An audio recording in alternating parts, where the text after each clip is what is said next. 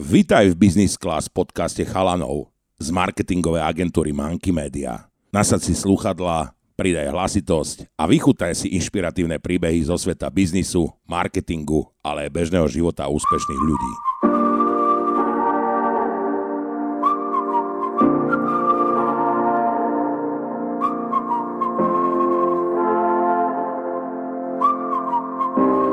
Dnes tu s nami sedí človek s titulom Mudr, ktorý vyštudoval medicínu, ale napriek tomu sa v ňom prebudil podnikateľský a hlavne cestovateľský duch a nie je ním nikto iný ako Ľuboš Felner, zakladateľ a spolumajiteľ veľmi známej cestovnej kancelárie Bubo, ktorú určite väčšina z vás pozná. Ahoj Luboš. Čaute. Čau Luboš, ahoj. Je tu s nami aj kolega Miro. A je tu s nami aj Boris. Čaute. Ty si v roku 93 založil cestovnú kanceláriu Bubo. Ako vyzeralo slovenské cestovanie a cestovné kancelárie v týchto rokoch? Ja, tak to sa mám spomínať. ja, ja si nepamätám ani, čo bolo ráno, ale možno, že tá staropamäť, vieš, no vtedy to bolo tak, že uh, ja som založil vlastne z donútenia, sa dá povedať. Uh, ja som robil teda, ako si hovoril, lekára, robil som na kramároch a to je to, čo som študoval 6 rokov a čomu som chcel venovať, to bolo také moje poslanie. No ale zároveň sa otvoril svet, ja som sa teda prestrihal cez tú železnú oponu, doteraz mám odložený ten drôt, um, musela v kancelárii, pre mňa to je veľ, veľká vec, to, čo sa stalo v novembri v roku 1989. No a chcel som cestovať. No a e, tá cesta viedla do Maroka, no a nikto mi nechcel prenajať, že na cestovka autobus, lebo povedali, že, to, že nás okradnú, to sa nedá tam dojsť, že to zase zabijú, to je proste no way. Tak vlastne ja som to musel uh, objednať. No a jak som to teda objednával, ten autobus, tak v tom uh, vždy my sme mali rovnakých klientov, čiže to boli architekti, vzdelení ľudia, právnici, no a ten právnik mi hovorí, že ty to nemôžeš takto robiť, že to je náčierno, to musíš zoficializovať. No tak som to potom vlastne na, na tlak tých klientov zoficializoval, lebo ja som to robil vlastne len pre seba.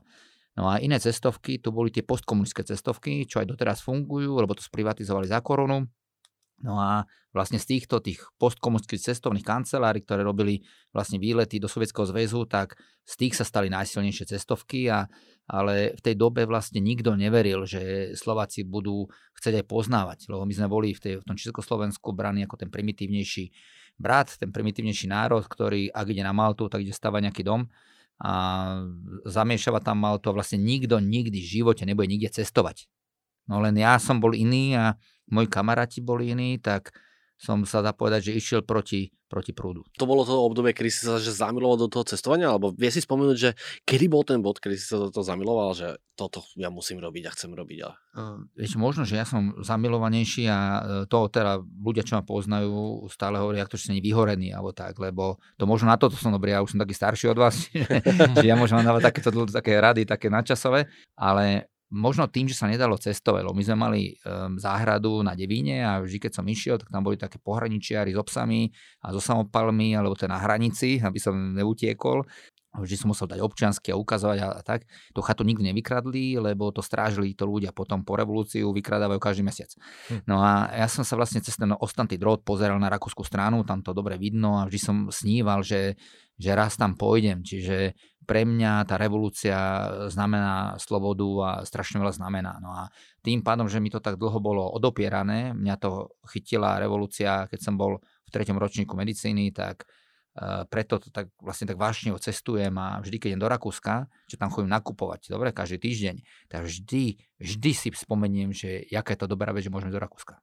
A spomenie si na takú tvoju prvú krajinu, destináciu alebo mesto, eh, kde si bol, že a vtedy si si povedal, že ja už musím cestovať, že toto je, toto je moja cesta. Ja si myslím, že tí lekári, ja som študoval medicínu ako jediný v rodine som bol, ale som z takej vzdelanej rodiny. Moja mama robila v slovenskom spisovateľi, môj otec je univerzitný profesor, doktor vied, čiže ja som bol vychovaný, by som povedal, v takom intelektuálne a ja som išiel na medicínu, ja som si bral, že to je taký mm, polyhistor, ten lekár, podobne asi ako Martin Kukučin, ktorý bol lekár, ale bol aj spisovateľ, aj žil v Patagónii, v Punta Arenas, a, alebo Albert Schweitzer. Dobre, čiže to boli také moje vzory, ja som chcel byť niečo také, no a vlastne venovať sa viacerým veciam. A toto je možno to cestovanie, to je podľa mňa úplne ideálna vec, to je taká kalokagatia, musíte makať, ale sa aj vzdelávať, je to také všetko, taký súbor všetkého.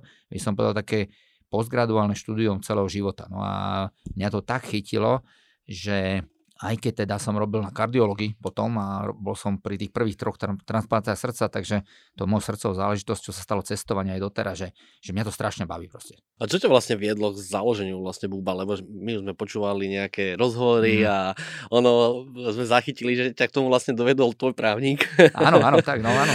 Ale keď e, ťa už tomu doviedol, tak aké si mal z toho pocity, že založil si si kanceláriu? Čo si začal ako prvé robiť? Že prenal si si priestor, došiel si tam a začal si kreovať, vymýšľať a aké si mal tie prvé pocity toho? No tak e, to bolo také, že my sme niekde chceli ísť a my sme boli tam prvý vždy. Dobre, potom ten druhý rok sme išli za polárny kruh a viem, že to bolo v lete sme išli a to nabalili tam všelijaké páperové bundy, snežnice, to boli mladí ľudia, tie mami došli a vlastne ich vyprevádzali, že, ako, že koniec už sa v živote neuvidíme, lebo takou starou karosou sme jazdili. A my sme došli na ten polárny kruh a zrazu tam jahody sa predávali, skakali do jazera, tam bolo teplo, my sme nič nevedeli. Ďalší deň sme vyrazili, že chceme na Veľkú noc byť na Golgote v Jeruzaleme. Tak sme išli autobusom, karosou, normálne cez Maďarsko, Rumunsko, Bulharsko, Turecko. Došli sme do Sýrie, pozerali, že čo sa deje, taký normálne bedmobil do, do Jordánska, k, sírským, k saudsko-arabským hraniciám. Uh, tam boli tí Arabi, tí ne, nechápali, že to došlo, ako to došlo a u nás baby vyťahli tie ploskačky, tam mali slivovicu, dobre, a no si uhla, tak. Tak potom jedného strčili toho Araba a hovoria, že tento vie piť whisky tak mu to dali. tak potom hovoril, že to není možné vypiť, lebo to bola nejaká 50 tak hovoril, že to musí byť do toho vášho autobusu. No a my sme vlastne išli do Sýrie, do Izraela, čo sa nedalo prejsť, lebo oni sú boli nepriatelia, aj teraz sú nepriatelia. No a my sme to prešli, lebo sme nevedeli, že sa to nedá. No a, a to bolo také, že Uh, Vy ste vlastne ne, netušili, že ne. vás môže čakať niečo zlé. Ne. Čo bude? My sme, tam no. nebolo žiadne Lonely Planet, žiadny, žiadny Google, žiadne nič. Že my sme išli úplne, že to bolo náblin, to bolo neuveriteľné cesty a neuveriteľné priateľstva doteraz tam vznikali. A je doteraz teda Bubo hovorí, že to je zoznamovacia cestovka, tak veľa bubača tu už na svete, ďalších už, už, už druhá generácia, už tretia pomaly bude. Čiže bolo to taký, že freestyle, vôbec to nebolo také, jak teraz vy podnikáte, že máte podnikateľský zámer a plán. To vtedy vôbec, vôbec tak nebolo. Však ja som robil paralelne v nemocnici a popri tom išla cestovka, čo sa nedalo teraz sklbiť, lebo keď sa mi pokazil autobus v Bulharsku, mobily neboli, ja som bol na Kramarok, som mal nočnú službu, teraz čo robiť, dobre, čiže tam boli také... Si bol kardiolog? E, ja som vyštudoval internú medicínu a potom som robil v Slovenskom ústave srdcových chorób. Čiže bol som, mal som nasmerované hej, na kardiologa. Hej. Ale potom som prišiel s rejiteľom a uh, som mu hovoril, že, že to sa už nedá takto robiť, že ja to musím ísť robiť teda naplno a že dávam výpoveď. On ma prehovaral, že nech, nech nedám výpoveď, že tam sa to nedalo dostať, že to len nech, že ma uvoľní na rok, ale to sa mi zdalo nečestné mojim kolegom, ktorí tvrdo pracujú, tie lekári strašne tvrdo aj pracovali a aj stále pracujú, tak, tak vtedy som sa rozhodol taký, taký rázny krok, že som vlastne odišiel z tej milovanej medicíny a išiel som ešte za ešte milovanejším jobom, to cestovať.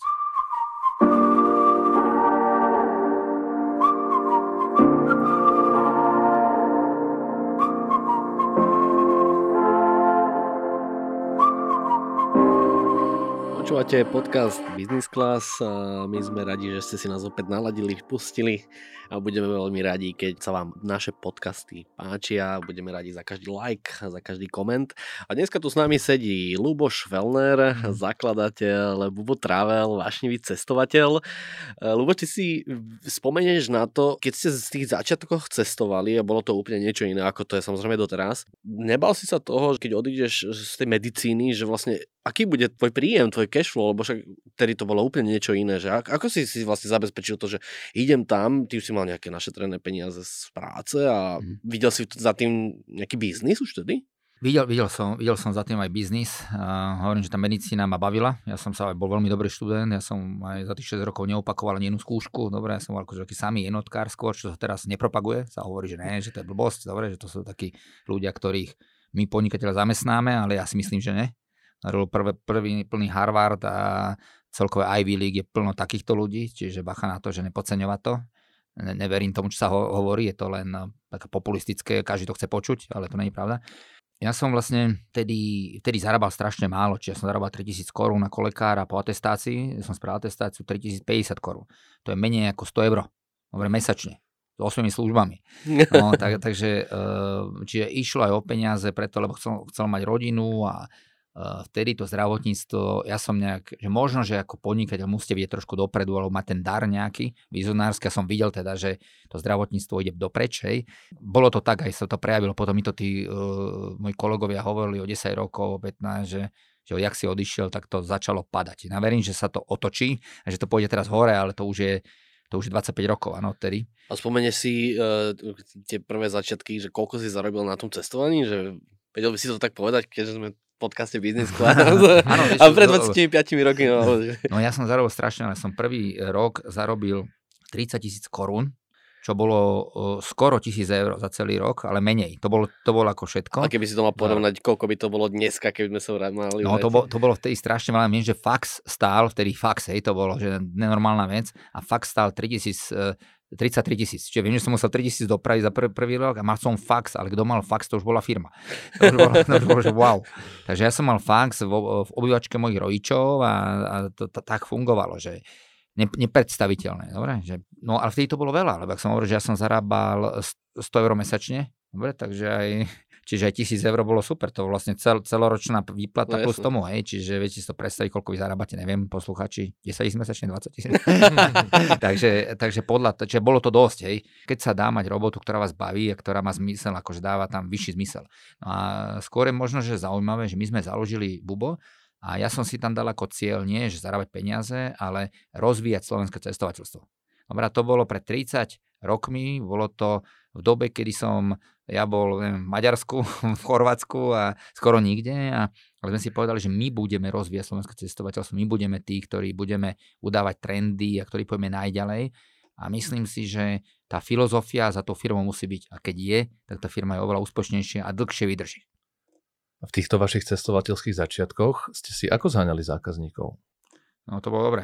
No. To, e, tak mal som výhodu, že môj otec robil teda e, ako Slovenská akadémia vied a potom teda na na škole na univerzite a teda oni mali počítače a mali mm. tlačare. No a tak ja som na tlačarni vytlačil Sýria, Jordánsko, Izrael 8880 korún. To si pamätám.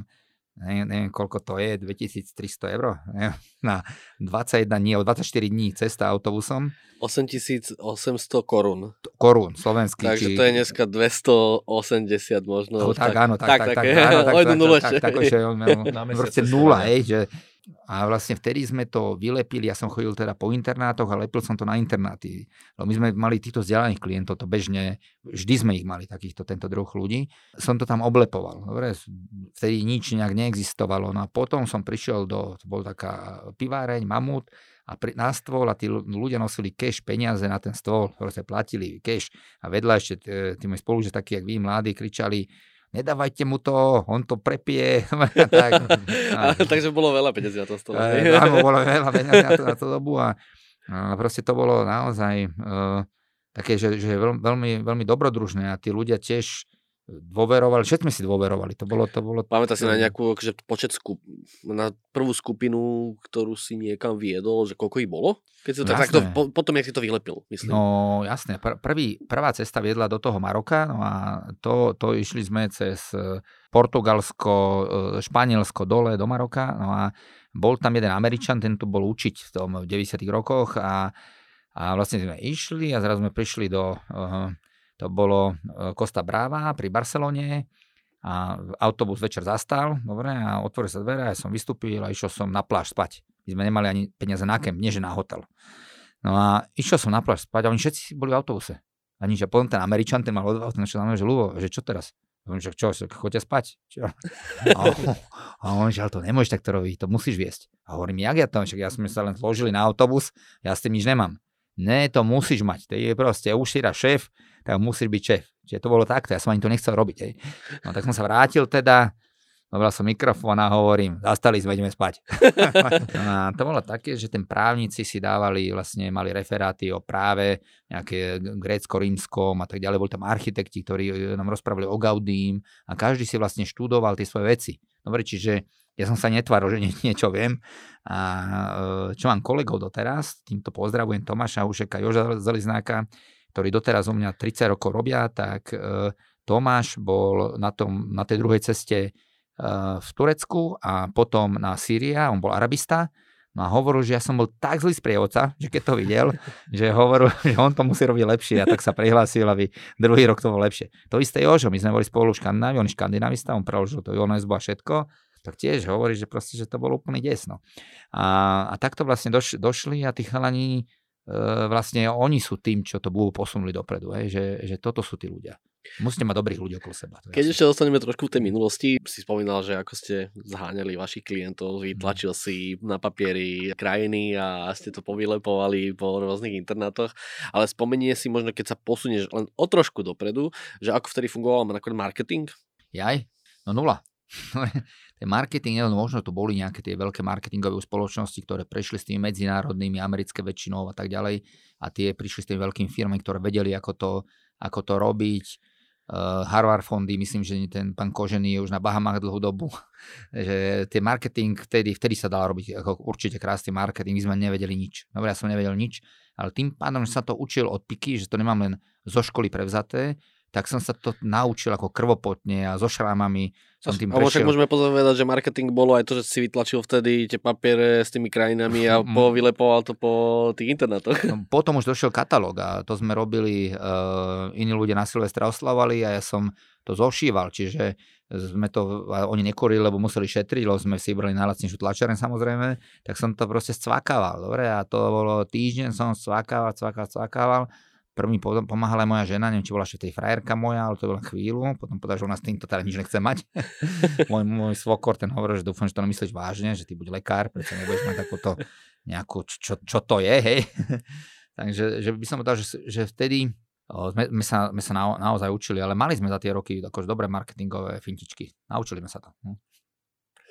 Ty keď spomínaš to lekárstvo, keď takto cestuješ po rôznych krajinách, kde sú rôzne choroby, utrpenia a tak ďalej, prebúza sa v tebe nejak taký ten medicínsky, lekársky duch? Ja si myslím, že veľa z tej medicíny ja som priviezol do Bubo. Že tá medicína ja som išiel kvôli tomu, že to bol bol taký obor, ktorý bol najmenej ovplyvnený komunizmom, lebo to bolo právo, bolo komunistická ekonomia, bola, že ekonomke koňom, dobre, to bolo úplne, úplne vlastne komorské, no ale medicína liečite aj kapitalistu, dobre, aj komunistu rovnako, čiže ja som išiel, to bol ten môj dôvod ísť na medicínu. No a e, ja doteraz my máme, ranné sedenia vo firme, to je to, čo som sa naučil z medicíny a aj to, že ja chcem, aby tá firma mala zmysel. A my nielen, že robíme veľa charity, a vždy sme robili, a dlho, kým to niekto nerobil, my sme ekológiu robili pred 25 rokmi. Sme pomáhali orang, orangutanom na Sumatre. Dobre, to ešte nebol, okay. nikto nechyroval. Proste máme tam to, že chcem, aby tá každá cesta mala zmysel, aby to bola dobrá. Čiže tá medicína je tohto hľadiska, z druhého hľadiska je to to, že napríklad ja som teda precestoval všetky krajiny sveta, ešte oveľa viac, jak je. A bol som teda všade v Kongu, hoci kde, kde je najväčšia malária, ja som nikdy maláriu nemal. A to aj učím mojich sprievodcov. Že vždycky mm, každé ráno si dáte jedného štamplíka. Napríklad. Funguje to, hej? Ginu, gin tonic, lebo to sa hovorí, že v toniku je chinín. Dobre? Ale je, sú tam zo pár fint, ale proste dá sa to, hej, že vlastne tú medicínu, hoci čo ovládate. A keď to prenesete do druhého povolania, máte nejakú konkurenčnú výhodu. To je jedno v čom. Len to treba uchopiť, nezdať sa to, nezahodiť a držať sa toho. Dobre, aj v marketingu Slovenska. Čiže my môžeme mať aj to, že sme postkomunistická krajina s bunkrami a tak ďalej, my z toho môžeme vyťažiť, lebo to je super. Dobre, Rakúsko to nemá. My to máme. Dobre, čiže so všetkým, že nehambiť sa za to, dobre, ale pekne so styčenou hlavou práve, práve tú slabosť, všetko sa dá otočiť. No.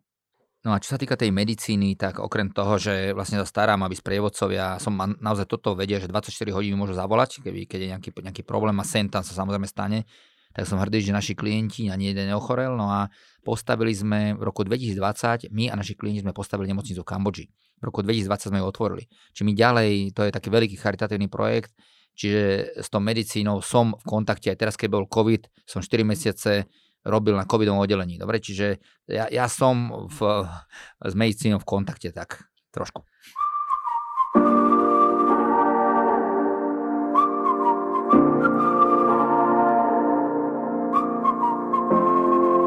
Počúvate podcast Business Class a sme veľmi radi, že ste si nás naladili. Ak by ste samozrejme nestihli si vypočuť e, náš podcast e, aktuálne v rádiu, tak si ho môžete vypočuť aj na Apple podcastoch, na Spotify a potom samozrejme aj na Todo. Je tu dneska s nami Luboš Felner a rozprávame sa o tom, e, aké boli tie jeho cestovateľské začiatky a trošku sa porozprávame aj o tom bube.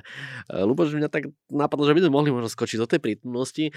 Ako sa vlastne ty dneska máš? Lebo ako si sa sa mal pred 20 eh, rokmi, už vieme. Ako sa dneska máš? Vieš čo, ja musím povedať, že, že veľmi, veľmi dobre. Nepripravoval som tú reláciu, len tak včera som so svojou ženou, som sa tak chcel, že jak je mi dobre. Hej. Eh, dá, dá sa byť dobre, že nemusíte byť prepracovaný, zničený, podnikateľ, bez vlasov, tlstý. Hej. Mm-hmm. Môžete, môžete byť akože OK, len sa o to človek musí starať systematicky. Čiže tu je možnosť taká dobrá rada, že mm, nedať to len na jednu čiaru, hej, ale proste aj mať dobrú rodinu, aj e, to fyzično, naozaj myslieť na tú kalokagatiu, rozvíjať teda dobre, aj vedomosti, ale aj to, aj to telo. E, aby som tak taký, že celkový komplexnejšie sa na, na, na to pozrieť, aj na ten život. Aby podnikateľ nebol len podnikateľ, ale aby vedel, že žije. Sice som ženatý, ale určite ne tak dlho ako ty. Mm. Dáš mi zapravdu, že domáci prístav je to najdôležitejšie v mužskom živote? No ja už mám tri deti teraz a už, e, keď som bol mladý, ja ani neviem, že som ich mal, však som stále bol preč, to všetci hovoria, že, ale mám dobrého riaditeľa rodiny, uh, Miška Čau, takže tie deti sú fakt super a teraz vlastne, že mám radosť aj z toho. Dobre, že je to, má to zmysel, lebo veľa, veľa ľudí, keď sú mladí, si to neuvedomujú. Ja som sa tiež nechcel ženiť nikdy, hej, proste som si povedal, že ne, som sa úplne free, free, ale teraz som rád, že to mám. Naozaj som rád a uh, keď idem na tie dlhé cesty, tak potom sa veľmi, veľmi domov teším. Cestuje tvoja rodina aj s tebou? Cestujú, ale mne sa dá niekedy, že manželka z donútenia, aj keď podľa mňa bola skoro všade, tak na slovenské pomery, hej, že ja neviem, Havaj, Japonsko, všade bola. Ale deti, tie deti, tie cestujú viac a e, moje deti, keď mali, ešte nemali ani 18 rokov, tak za rok prešli podľa takého e, talianského magazína tri najmenej našťované krajiny sveta. Vtedy sme prešli e, v Tadžikistane Pamir Highway, to bola taká do, dosť ťažká cesta, aj do Afganistanu sme išli s deťmi. No a potom prešli sme Kiribati, to sa vyslovuje Kiribas a Tuvalu. Čiže takéto štáty, ktoré málo kde a uh, oni veľa cestujú, dobre, čiže veľa, veľa. No. Keď sme v tej prítomnosti, uh, ty možno ako je jeden z mála na Slovensku a v Čechách, vieš porovnať to cestovanie, ktoré bolo pred 25 rokmi, ako vtedy vyzerali niektoré krajiny a teraz, keď sa do nejakých krajín vraciaš, tak je tam totálna zmena. Vieš spomenúť nejaké, že z mhm. čoho si bol totálne prekvapený, alebo za poslednú dobu, z čoho si bol totálne prekvapený, čo si navštívil? Ja keď som začal cestovať, tak možno som začal cestovať kvôli tomu, že som omylom navštívil Kašmír, to je na severe Indie, ktoré bolo nenormálne, tam sa teraz veľmi ťažko dostať. E, aj vtedy tam bola vojna, ale teraz to je kvázi zavreté. Potom bol bolo vtedy Barma, teraz Mianmarsko, teraz je tam tiež taká občianská vojna, no ale tam som bol v roku 96, na 97-98 a to ma úplne zobralo, ja som našiel najlepších ľudí a bolo to neuveriteľné. No ale teraz som tam sa tam vrátil nedávno a musím povedať, že stále je to veľmi dobré. Tiež sa mi páči India, ktorá je tiež stále veľmi dobrá. Ona sa zlepšuje extrémne sa zlepšuje. Dobre. Ale kto by chcel naštíviť Indiu, tak by asi nemal pozerať street foody, hej? Ale ja, ja je, vieš, to je to, že ja jem všetko. Lebo ja už som všetko mal. Ja už som Takže všetky... by si si dal street food ja bez problémov? Ja bez problémov. Tak ti musím poslať nejaké videá, že či to je ona. ale, ale ja, ja naozaj, tak uh, tam sú zo pár uh, fín, tak tie základ sú tie koloniálne pravidlá, dobre, že ošup to, prevar to, ugriluj to, alebo to nec, dobre, a, a keď to, e, to sú všetko také väčšinou jednoduché, že ovoniaš, dobre, nesmie to smrdeť, ak to není teda dobre, nejaký olmocký síreček alebo niečo, čo má smrdeť E, čiže dá sa z toho vybrusliť, ale bol som ja v Indii e, viackrát s mojimi deťmi. Aj tento rok som bol už s mojimi deťmi v Indii a keď chodíš, že prepáč, no. si viackrát spomenul, že chodíš s deťmi, tak chodíš aj s klientmi, alebo len s deťmi ide sám? Uh, ja niekedy chodím len s deťmi, uh-huh. a, ale často chodíme, že family zájazdy. Povedzme, že teraz máme do Japonska a ja som bol v Japonsku už 7 krát, no ale teraz oni ma stále, že poďme do Japonska, lebo teraz je to hit, no tak sme vymysleli taký zájazd, že ideme hore z Hokkaida a všetky tie ostrovy aj Šikoku, vlastne všetko, no a ideme najrychlejšími vlakmi, jeme s mníchmi, spíme v starých riokanoch. No, a to je s klientmi alebo rodine? Je aj, aj, toto je aj s klientami. Toto, toto sa a dá. tento zájazd sa dá dať kedy? E, je to koncom, koncom augusta je to, no a ideme hore na Fuji, je proste, že je to maximálne steak Kobe, hej, ideme priamo v Kobe, uh, whisky Yamazaki, ktorá bola najlepšia whisky sveta, sme priamo v paliarni, čiže je to taký maximalistický maximalistická cesta.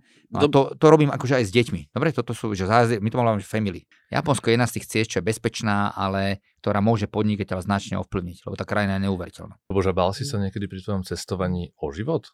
Ja, ja hovorím, že len blbec sa nebojí, vieš, ale len blbcovi sa niečo stane. To, to si treba zapamätať celkovo, aj keď robíte nejakú adrenálnu vec, že treba to robiť tak, aby sa vám nič nestalo ale mne sa veľakrát som učili, že nie, že dovidenia s Bohom. Uh-huh. A to keď som išiel v 90. 2008 napríklad e, do e, Južný Kordofán v Sudáne, alebo potom 2010 Čad a ja som prešiel aj tie Afganistány, Konga, Iraky, teraz sme boli len len znova, že e, nemôžem to poradiť úplne, že každému a človek musí do toho dospieť.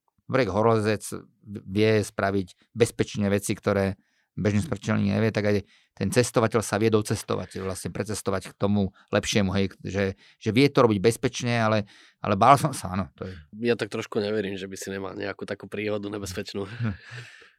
ja som mal na začiatku, keď e, je človek blbý, tak, tak má a to som bol svojou ženou a to bolo nejaké v roku 96 a išiel som na ostrov Nias. E, sa bavilo o Sentineloch, Severný Sentinel, mm-hmm. tak to mhm. Nias je tiež taká špecialita, je to vedľa Siberutu pri Sumatre, no a to už bola taká 96 no way ísť a ja som tedy objednal jachtu, viem, že e, taký, som si myslel, že apartmán na lodi. No a objednal som to a e, zaplatil som veľa, na tú dobu asi 10 dolárov a som neviem, neviem fakt, čo som očakával, ale proste som vošiel na tú loď a to bolo len taká pričňa na zemi. Dobre, len taký, také drievko, také centimetrové. Uh-huh. A medzi tie dve drievka si mal láhnuť, a sme boli mladomanželi, som už očakával, že wow, že to bude nejaká suita, neviem čo, no tak, e, tak som sa išiel stiažovať a nejak tam sa to tak vyvrbilo že to bola fľaša, ja som to vo filmu videl, ak som ho rozbil a teraz som s tou fľašou rozbitou na neho meril, no a on vytiaľ taký samopal. Takže on našťastie oni nepijú tam, oni sú moslimi, či nebol ožratý, tak som to fľašu skoval, on, on zložil samopal, no a takéto blbosti, dobre, že a plus my máme veľa, my máme najviac klientov, hej, že my sme v, Čes, v Čechách, čo je 5 najväčších českých cestoviek, čo robí toto, není spolu tak veľký, ako my. Ja som počul, že e, vy ste dostali nejaké ocenenie e, najdrahšia cestovná agentúra e, roka? Ne, neviem, teda to neviem o tom, ale ja to dlho prezentujem. Keď sme to uh, hovorili, to som povedal pred 20 rokmi, že, čo sme, že my sme najdrahší a všetci, wow, všetci sa hovoria, sú lacní a obyčajní ľudia a tak. No, no tak ja, ja sa netajím, že my robíme pre elitu a robím proste kvalitné cesty a robíme to draho a napriek tomu hovorím, že my sme, my máme 90% trhu. A ako na vás vplývala korona kríza? To je taká možno aktuálna hot téma pre všetkých podnikateľov. Ako vás to ovplyvnilo za tie dva roky? Toto je možno, že taká rada pre ostatných, že ja som si vždy hovoril, že tie iné cestovky robili Chorvátsko a Bulharsko a možno Costa Brava a tak. A, a proste mali to málo. Hovorím, že keď tam sa niečo stane, dobre, tak skončí. A ja keďže robím celý svet, tak ja proste len to shiftnem inde. A v živote by ma nenapadlo, že sa toto stane, že zastavia celý svet. Teda aj ma to napadlo kedysi, ja som pri tomu dlho bojoval, aby sa takéto niečo nestalo, ale nakoniec sa stalo a vlastne svet bolo zastavený, je to ešte horšie vojna. No ale tak toto sa stalo naozaj, že my sme zavreli a naša vláda bola ešte išla ďalej a oni vlastne zakázali cestovať za účelom rekreácie. Takže keď ste boli samostatný cestovateľ, tak ste išli a na hranici idem na Seychelles čo tam ideš robiť? No idem si pozrieť dom, lebo ho chcem kúpiť. Aha, môžeš ísť. Dobre, alebo ja neviem, idem do Švajčiarska, idem si dať urobiť zuby. Hej, no tak, um, ale my sme nemohli našim klientom povedať, viete, čo budete klamať, no tak my sme museli zavrieť. Čiže my sme naozaj zavreli a uh, stalo sa to, že nám veľa leteckých spoločností nevrátilo peniaze. V Amerike sme mali zaplatené letenky vnútroštátne v Amerike a ich naozaj nezaujímalo, že naši klienti doleteli máme prepadlo všetky tie peniaze. Bola to hrozná, bola to že to si neviete ani predstaviť, že musím, takto, že keď môžem niečo počúvať, ale poďakujem našim klientom, že boli, nás strašne podržali tí klienti. Tým, že, že máme my taký uši vzťah s nimi, že nás neberú len že bol som, bol som niekde a s kým si bol, um, ani neviem, hej, že oni vedia, že boli s Búbom, že, že on, nás majú radi. No a oni nás nenormálne podržali a boli to len, sme si tak vyrátali, že bolo to 3% náročných klientov, s ktorými sme mali problém, ale vlastne som platil celú kanceláriu, ktorá zvíhala telefóny a len vlastne sme riešili neriešiteľné veci dva roky. Čiže to bolo, to bolo strašné. Vieš povedať, o koľko ste došli peniazy, čo si hovoril na, o tých vnútroštátnych letoch v Amerike? Napríklad. My, my sme nám obrad padol o 90%, hej, a vlastne vtedy až človek zistí, že koľko má fixných nákladov. Dobre, že ja to ani vy asi neriešite, keď, keď normálne ideš do zamestnania, koľko doma platíš plyn a neviem čo. Ani to väčšina nevie, ak nemáte úplne ten low budget rozpočet, hej, tak to proste platíš. A zrazu človek zistí, ja som zistil, že máme na účet 54 tisíc eur a my sme skoro skrachovali. My sme boli akože naozaj, že by som to v živote, v živote nepovedal. My sme mali našlapnuté na absolútne, že highlight, aj sme platíme najviac daní, odkedy od vzniku Finstatu, čiže my sme aj mali že pekné, pekné zisky, aj všetko, no a zrazu to úplne padlo, čiže, uh, čiže v niečom to bolo strašne zle, ale v niečom zase všetko je také oslobodzujúce. Že to bolo, že človek sa tak nadýchne, lebo vy keď veľa robíte a ja teraz, ja stanem o 6 a celý deň len som zavretý, len robím, robím, je tak, taký, neviem, tá veverička, čo v tej klietke chodí, chodí okolo, všetci, hej. No a, a takto e, človek sa musí pozrieť z toho nadhľadu, ale toto bolo príliš, príliš tvrdý nadhľad, takže uh, som teda rád, že, že je to za nami. No. A teraz po tej koronakríze, čo si si tak začal uvedomovať, čo ťa tak najviac začalo tešiť, čo sa týka z toho pohľadu podnikania?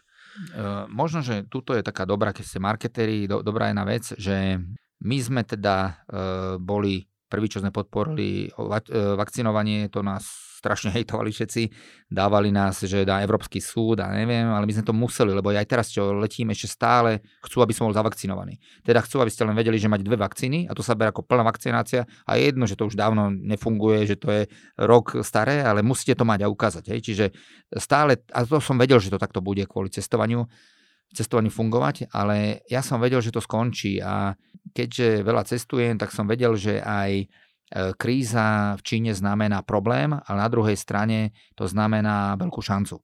A my sme čakali na tú šancu a pripravili sme sa na ňu a vlastne my sme v roku 2022 ako prvý otvorili svet. Chceli sme to urobiť vo februári a už sme to mali celé pripravené a zrazu Rusko napadlo Ukrajinu.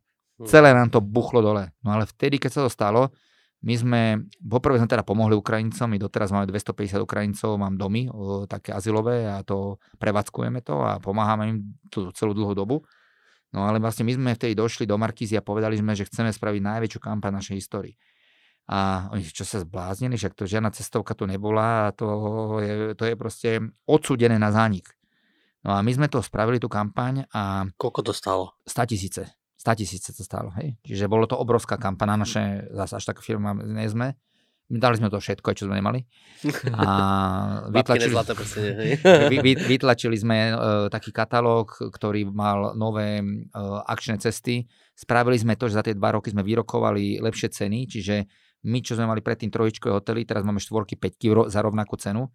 No a my sme to spravili, no a za dva dní, za dva dní tej akcie sme predali to, čo za predchádzajúce dva roky a dvakrát toľko ešte. Za dva dní. Čiže my sme vlastne naozaj mali tú drzosť otvoriť svet, ale čakali sme na to a spravili sme to a to je podľa mňa taký... To sa bavíme v miliónoch. A áno. My máme, máme teraz uh, tento, za minulý rok sme mali my najväčší obraz histórii. Čiže iné cestovky hovoria, že no tak trošku sme si polepšili, trošku sme, neskrachovali sme. Dobre sme, hovorím 20 miliónov? Uh, 30. Takže keď to bolo dvakrát toľko, ja, no predtým sme uh, obrad, mm, že pre, predaj a po, predaj počet klientov. Okay, Čiže my sme mali, uh, tam sme mali, máme 2500 klientov a druhý bol 2500 či 5000 a my sme predali za dva dní 10 tisíc, proste predali iba.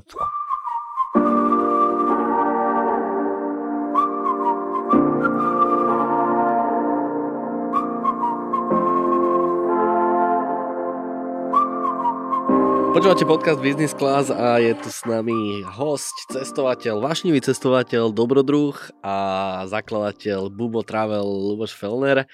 Luboš, eh, mňa by tak zaujímalo, čo teba ešte vlastne dneska poteší, lebo však ty si videl viac ako oficiálne 190 krajín. No 100, 193 oficiálne, oficiálne, to sú OSN, potom sú tam akože Vatikán a Palestína ako pozorovatelia ale potom je tam také UN plus alebo plus a to je také, jak je Reunion, francúzska, ja neviem, Aruba, dobre, to je holandské Antily, toho je strašne, strašne veľa.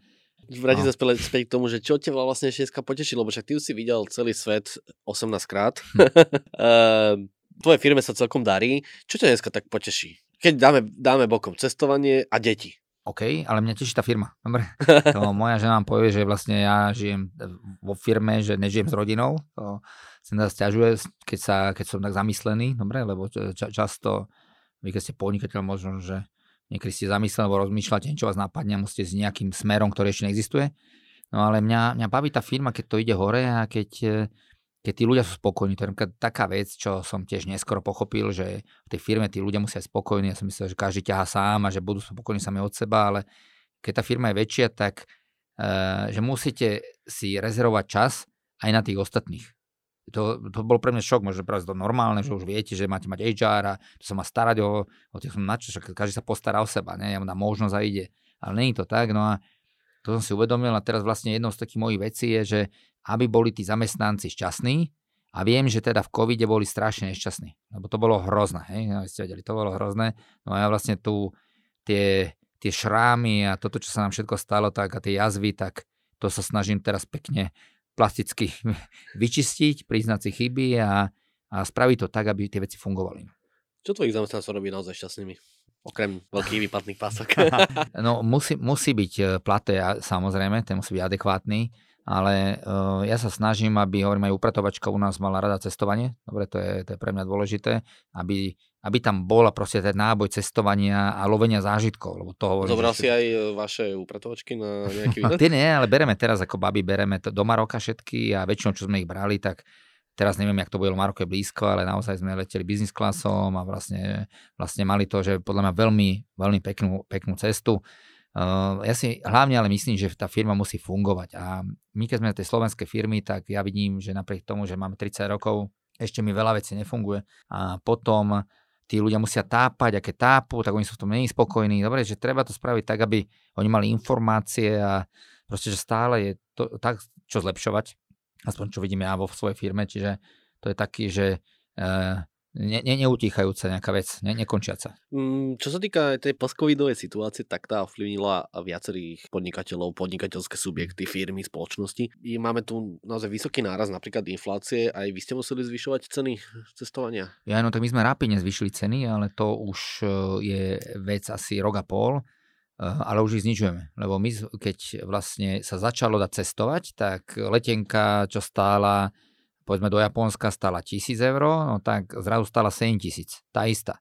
No ale už to ide späť, dobre, ale trošku je to 1500, hej, teraz. Čiže je, je to, um, proste zvýšili, zvýšili ceny všade, zvýšili hotely, je zaujímavé, že povedzme krajiny ako je Mexiko, ktoré nemalo ani sekundu lockdown, tak tí majú najlepší cestovný ruch v histórii, tým sa strašne darí, majú neuveriteľne vysoké ceny a všetkého a majú stále plno. Dobre, čiže a krajiny naopak, ktoré mali čím väčší lockdown, tak tie sú rozbité. Len keď sa niečo otvorí, tak často otvorilo menej hotelov, niektoré skrachovali, tak tie, čo ostali, tak mali vyššie ceny. Takže ceny muselo byť vyššie, ale viem, že máme normálne ceny, hej? že skôr tým, že robíme to vo veľkom, tak dokážem mať nižšie ceny ako konkurencia a ponúknuť hlavne oveľa lepší e, produkt. Dobre, že, že keď ideme tak rýchlo hore, jak my, keďže sme prví otvorili ten svet, že sme si prvým prešli tými problémami, čiže my sme vlastne tie problémy mám za sebou, keby. A už, už to ťahám do, do kvality. Hej, že, ale mne z tej ceny, keď robíte, jak ja, že robím taký prémiovejší produkt, takže mne nie je jedno, že mám vyššie ceny, lebo tí moji, tí moji klienti prídu zrejme o najviac peňazí, lebo majú veľké firmy a tak ďalej, ale zároveň im najviac ostane. No tak idú, idú cestovať. Dobre, čiže, čiže mne vždy v kríze musím povedať, že sa mi vždy najviac darilo. Aj v tej 2008, aj teraz.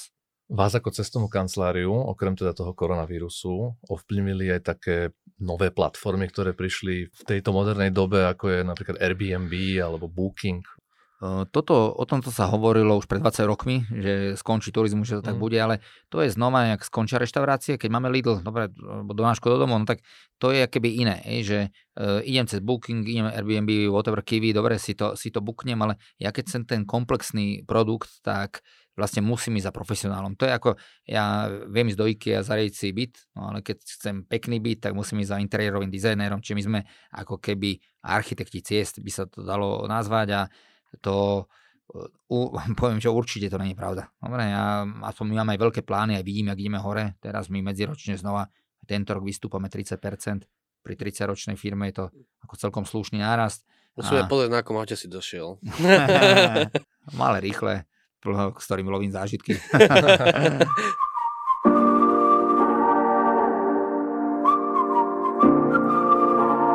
Luboš, vieš povedať, že aká je u vás taká najdrahšia dovolenka? A ja som videl, že Antarktida je tak? Uh, áno, aj teraz boli vlastne na južnom pole, sme mali 5 ľudí a tí piati platili okolo 600 tisíc eur. Hej. Čiže... Čo je na to také drahé? Uh... Uh, tak to, jak to my robíme, ja som, ja som chcel z Antarktídu vlastne uh, pôvodne z Punta Arenas, to je z Južnej uh, Ameriky a tam sa letí vlastne taký Union Glacier, ale tam chodí strašne veľa turistov, tam chodia vlastne všetci chodia tým smerom.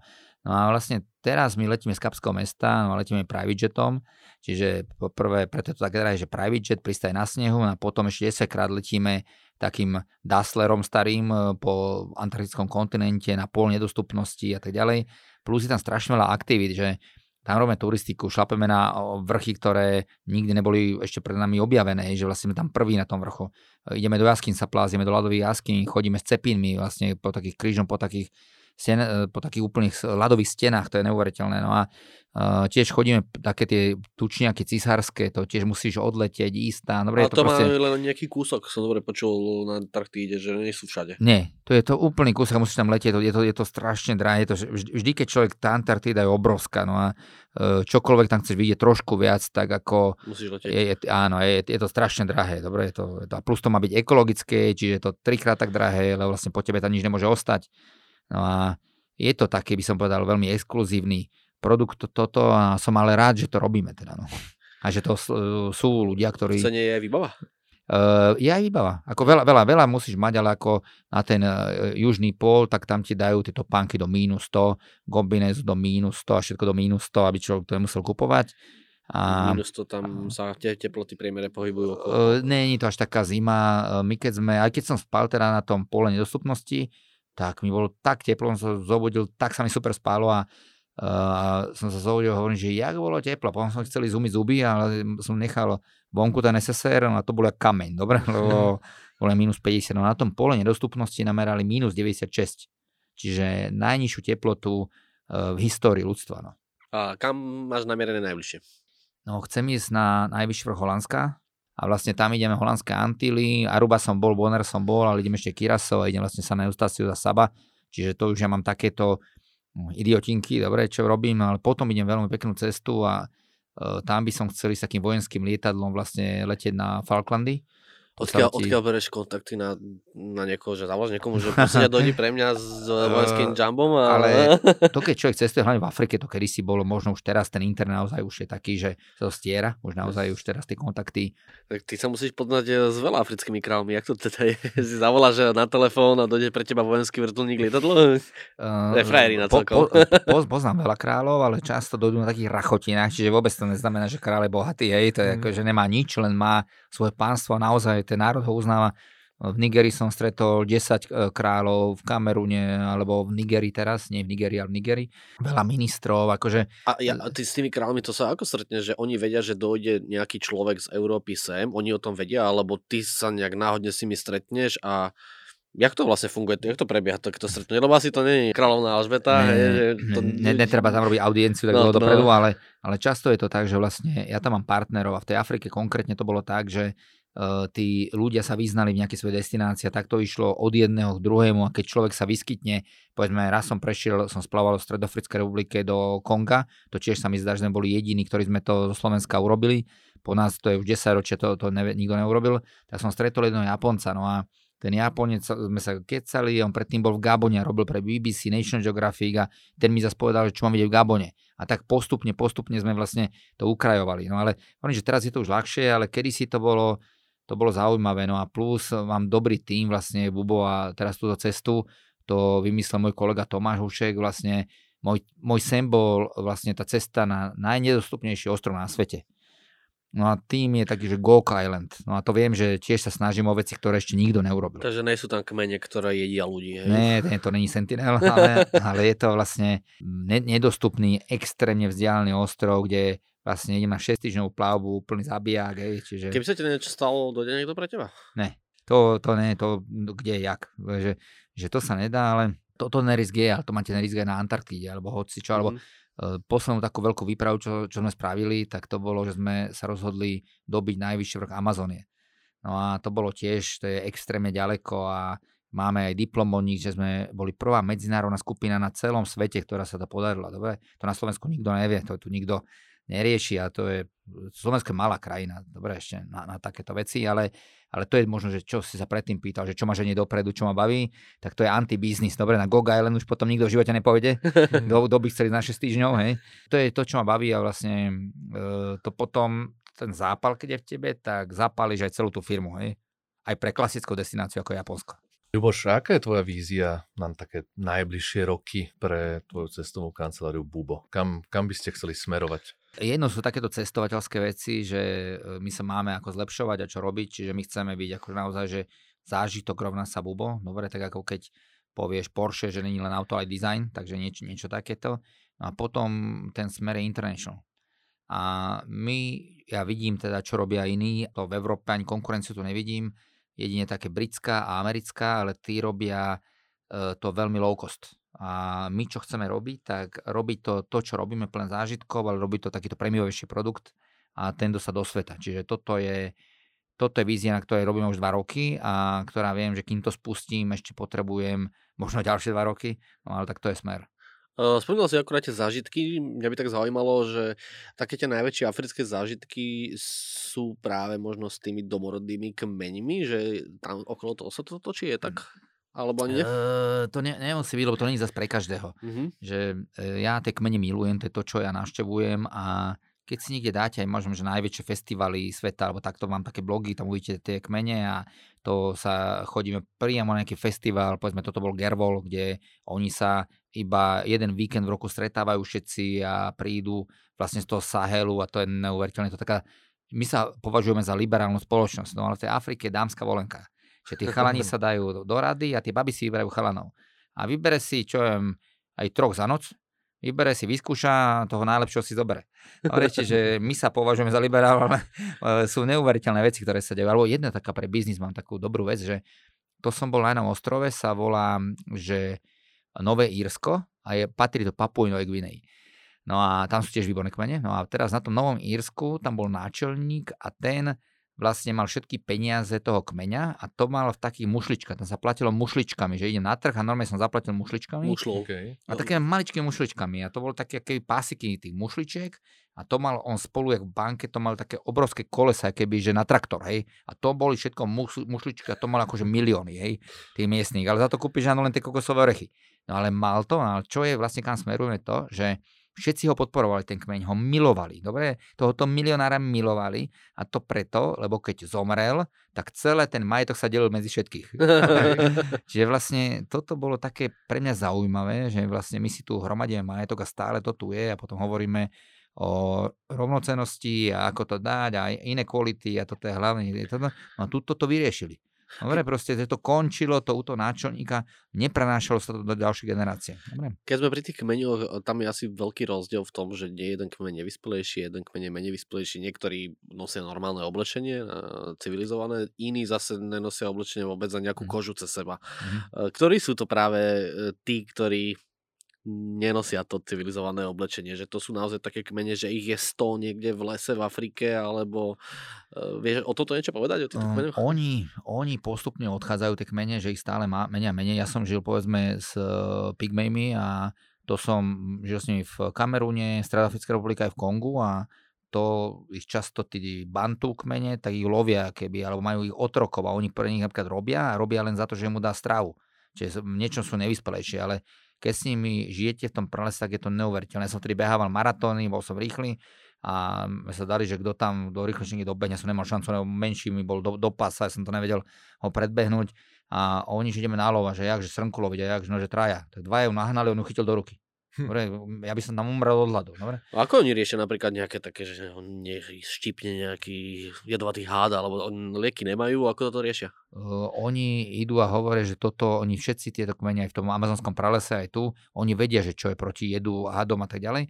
Plus ja si myslím, že oni sú viac odolní. Že existuje niečo ako podvedomie, kmeňové podvedomie že vlastne my sa narodíme a máme kmeňové podvedomie, lebo tam som bola vlastne, on mi ukázal, že a pozor had, a ja som zastal, že had, že kde vidí a pozeral som sa, čo meter okolo seba. On že ne, ne, tam nevidíš, tam je had. Ne, tam sme išli meter, som tak pomaly išiel meter, dva, tri. A zrazu 10 metrov sme prešli a hovorím, že asi, asi si vymýšľal, si ten had odišiel, lebo však oni e, oni nevedia žiadny jazyk, hej, tak sme išli 30 metrov zastav, že stoj, a že tu je ten had, vidíš, čo som ti hovoril. To bolo asi 30-40 metrov a zastal a že ne, stále nevidím. On zobral palicu, buchol a zase ten konár sa pohol. Hej. No a on to videl z tých 30-40 metrov, ja by som to v živote nevidel. A oni to vidia všetko. Lebo ja som mal gps samozrejme a sme tom lesom behali a teraz som chcel ísť naspäť a bolo to cez stromy, čo mi signál nechytali, sme neviem kde.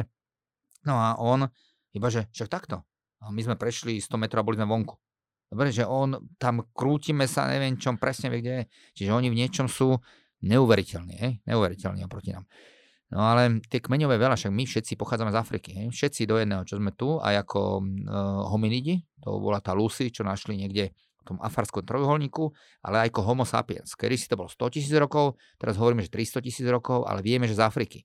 No a tí, množstvo kmeňov tam ostalo a my tých zopár odvážnych sa pustilo ďalej. Hej. Niektorí išli teda až do tí, uh, aborigéni, alebo sa to volá, do Austrálie. No a potom my sme prišli a splínuli sme s neandertalcami.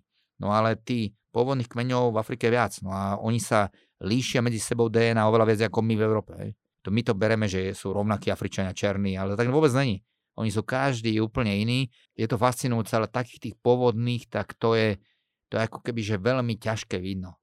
Že už za tým človek musí ísť kmeň Hadzabe, často ani ne, nepoznáte, hej, že Koisan, Hadzabe, ale do, známi sú Masajovia, tí sú tiež veľ, veľmi fajn, dobre, v Národnom parku Masaj Mara, tak čiže dajú, dajú, dajú sa nájsť a, a to je to, čo ma fascinuje za tými kmeňmi aj vyslovene som A ty putoval. si cieľene išiel za tými kmeňmi, alebo niekto ti ich ukázal, niekto ti poradil, alebo jak to vlastne vzniklo, že poďme navštíviť kmeň?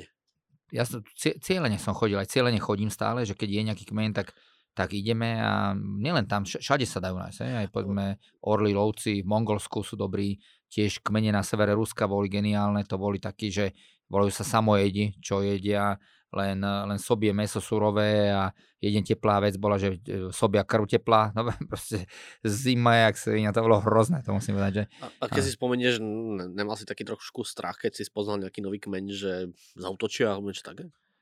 Oni, ne, väčšinou som bol prekvapený, že tí ľudia sú veľmi, veľmi dobrí, že tí ľudia nemajú problém. Ešte možno, že taký si nájsť môj blog, že najkrvavejšie festivaly sveta. To som bol tiež to bol neuveriteľné, niektoré veci, čo sa dejú na planéte. Kde môžeme nájsť svoj blog? Bubo.sk lomeno blog, ale vygoogliš si, mm, hej, Felner a toto, tak sa dá vygoogliť zase toľko toho na Slovensku není, taká je konkurencia. Len, len jeden, jedno bubo je. Hey, hey, hey.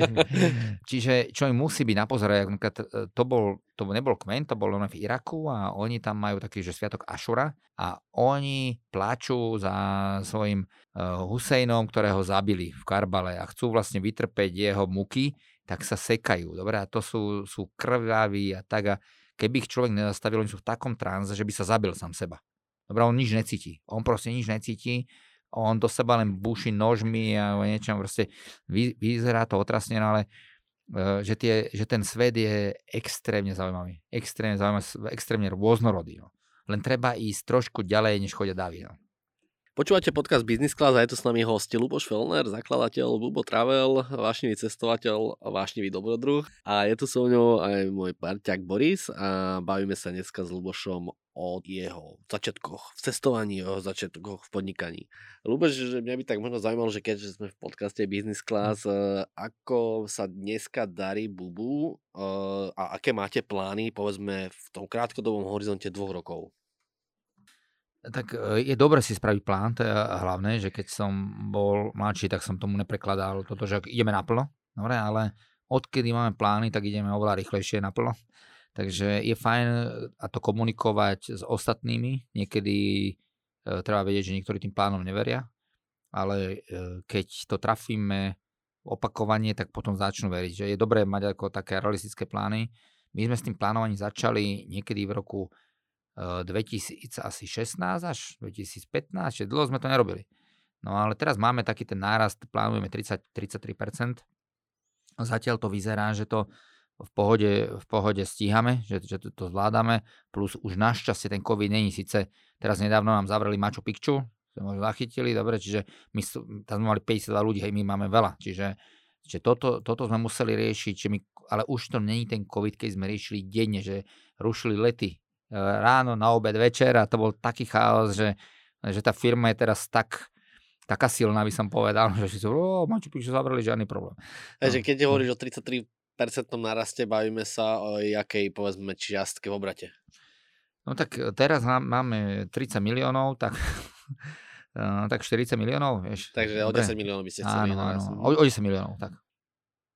Bože, aký tým marketing vám funguje najviac v dnešnej dobe? Čo tak najviac vystrelí? My sme, ja sa snažím, aby tá firma teda lovila zážitky, bola odvážna. Dobre, čiže uh, my máme, že odvážne marketing. Do toho sa snaž, snažíme sa ísť. My sme napríklad robili jednu dobrú takú vec, že sme spravili zájazd a povedali sme, že keď na tom zájazde niekto otehotne, že mu to dáme zadarmo. Okay. Dobre? A to bolo, to proste bolo. Počkaj, volám svojej manželke. to takto veľa robilo, proste to zafungovalo.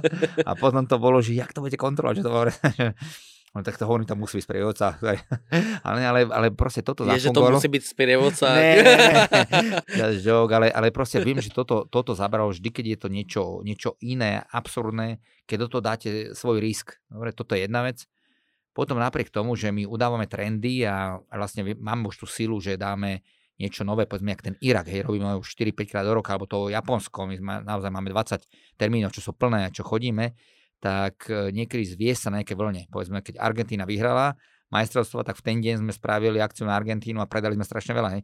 Čiže fungujú aj, fungujú aj takéto veci, no a samozrejme, že vieme, že e, digital, dobre, to je jasné. Buo, my sme mali prvú prvú vlastne doménu na webe sme mali my, e, zo všetkých slovenských firiem, ale nevolalo sa to Bubo.sk, volalo sa to ešte nejak inak. Dobre, sme a v roku 2001 sme získali e, takýže modrý globus za najlepšiu internetovú stránku. V roku 2001. Vtedy ani iPhone ešte nebol. Dobre, a čiže my sme boli, nejak, ale to má vždycky tá firma, že idete hore, potom za, trošku zaspíte niečo, tak sociálne médiá sme podľa mňa zaspali, aj keď ja som tlačil, ale v tom ostatní vtedy viem, že keď som chcel Instagram, na čo nám bude, však už máme Facebook, dobre, to vždy máte v tej firme a ako ten šéf to musíte prervať nakoniec, ale keďže ja to, ja nemám ani Facebook, dobre, chcem mať kľud, tak proste, e, že, že niečo nám uniklo. Stane sa, nevadí, musíme to tvrdšie robiť, dobre? Názov Bubo, je to celkom také chytlavé, mm-hmm. zapamätateľné. Čo to vlastne znamená? Už ja keď som to založil, tak už som naozaj vedel, že chcem, aby bolo international názov, už tedy, dobre, ale som nemal ešte, nedalo sa to vtedy realizovať, nemal som ani odvahu, ani aj teraz ju mám málo, musím povedať, na to international. Ale to bubo, bubo znamená latinský vír skalný. No a kedy si sme to logo mali také, že to očko vyzeralo jak sova, sova alebo vír skalný je symbol poznania a filozofie. Čiže to bolo takéto. No ale teraz to no, nové to znamená aj to, že tam vpredu máme také tri paličky a to jedno znamená človek, ale keď sú tí traja, traja ľudia, tak spolu to znamená lovci. Lebo sám lovec neuloví nič. Tieto kmeň, som hovoril aj v tých pygmejov, boli traja, tak aj, aj toto je to, že potrebujete viacerí, aby sme boli lovci a uh, to je tiež tá filozofia, to sme zmenili v tom roku 2015 že sme povedali, že e, ideme nielen poznávanie, ale že ideme loviť zážitky, že sme to posunuli sme to trošku, trošku ďalej a vtedy sme tiež boli, teraz každý je zážitkový, ale vtedy sme boli jediní. Sedí tu s nami Luboš Felner, zakladateľ, lašivý cestovateľ Bubo Travel. Kto by si chcel pozrieť ich aktuálnu ponuku, tak môže na bubo.sk, kde nájde naozaj toľko destinácií, koľko si len vie spomenúť a pozrieť e, prstom na mape. Sme veľmi radi, že si prijal naše pozvanie a ja si viem predstaviť, že by sme sa s tebou vedeli rozprávať ešte ďalšie hodiny a hodiny, lebo tých zážitkov máš strašne veľa. Naozaj si ten lovec zážitkov. a bol tu dneska so mňou Boris. Ahojte. Bol tu s nami dneska aj Luboš Felner. Luboš, ďakujeme ešte raz. Dobre, ďakujem pekne za pozvanie, no a všetkých vás zdravím a prajem šťastné cesty. Ďakujeme, čaute. A my sa počujeme pri ďalšom dieli podcastu Business Class.